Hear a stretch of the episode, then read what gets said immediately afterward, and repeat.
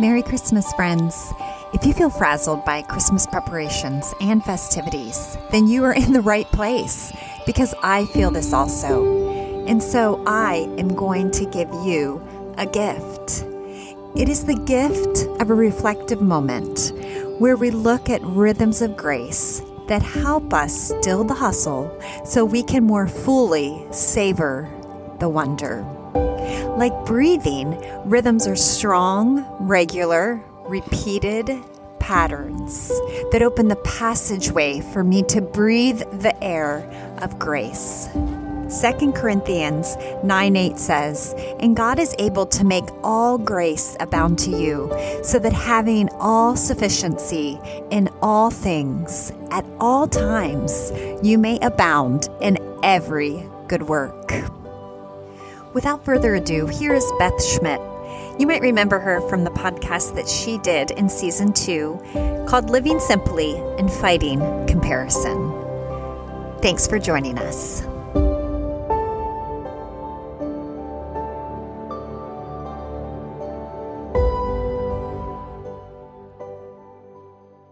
Hey, Beth, what are your Christmas rhythms of grace that just open the space for wonder in your soul? So recently, I've um, started a new job this year that, uh, and the kids have changed into different schools.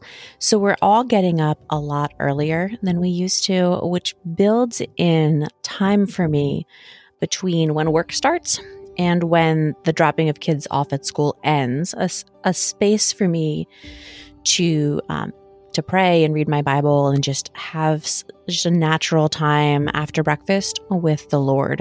Hmm.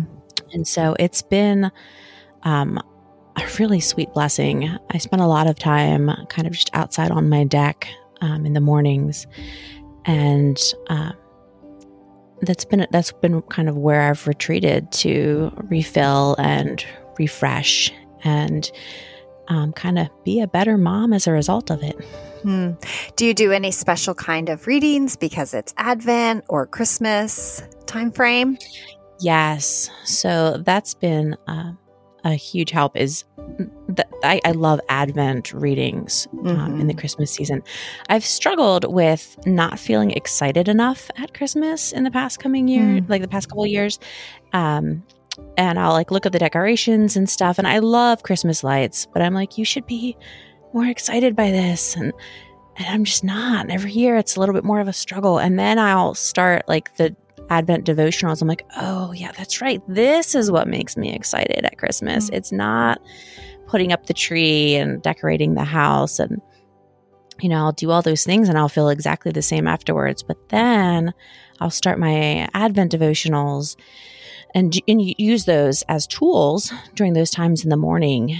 And that's where that that wonder never goes away that spiritual sacredness um, of Jesus's birth and, and coming to earth. And it's that marvel is um, what really gets me excited for Christmas. Mm, that is so beautifully said. And it's so true because it's a wonder that never ceases because it's a depth that you can never completely reach whenever you're walking with the Lord. And so that is so beautifully said that twinkling lights are really fun and I love them and I love looking at them in the neighborhood and in a sense they bring a wonder but not not like the wonder of Jesus being born and the story that we see in the scripture for all the way from Revelation all the way through of the, of the coming and the expectancy of Jesus and kind of like holding that in our hearts as well.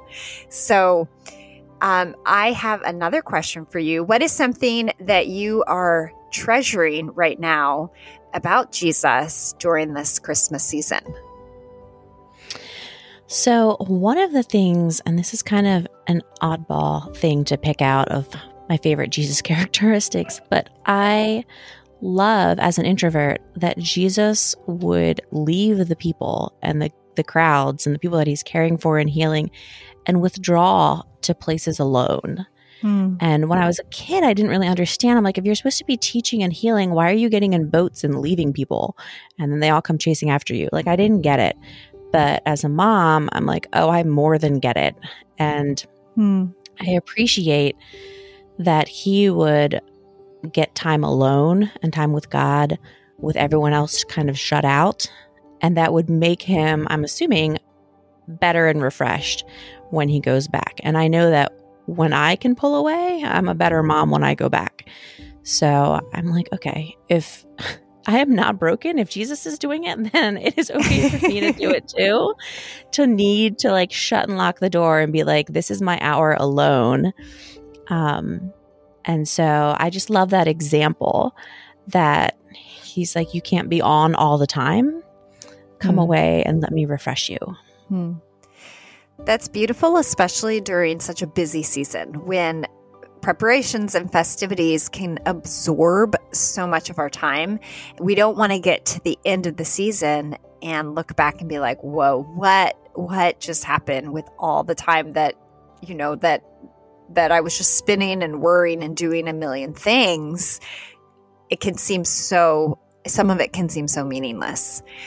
But when we're able to withdraw, it probably gives us a fresh um, perspective. Whether it's we're withdrawing just, you know, to refresh our soul, like you talked about getting away on the deck, to read scriptures and to see Him anew and to be in awe of Him, or if we're just getting away just to clear our minds you know, just mentally clear our minds as a mom, which we all need to do sometimes. But that just that just brings it, that just brings us such beautiful perspectives, uh, the correct perspective back into our lives. So that's really beautiful. I agree. I feel like so many people look at the holidays and they're like, oh, I just have to gut it out.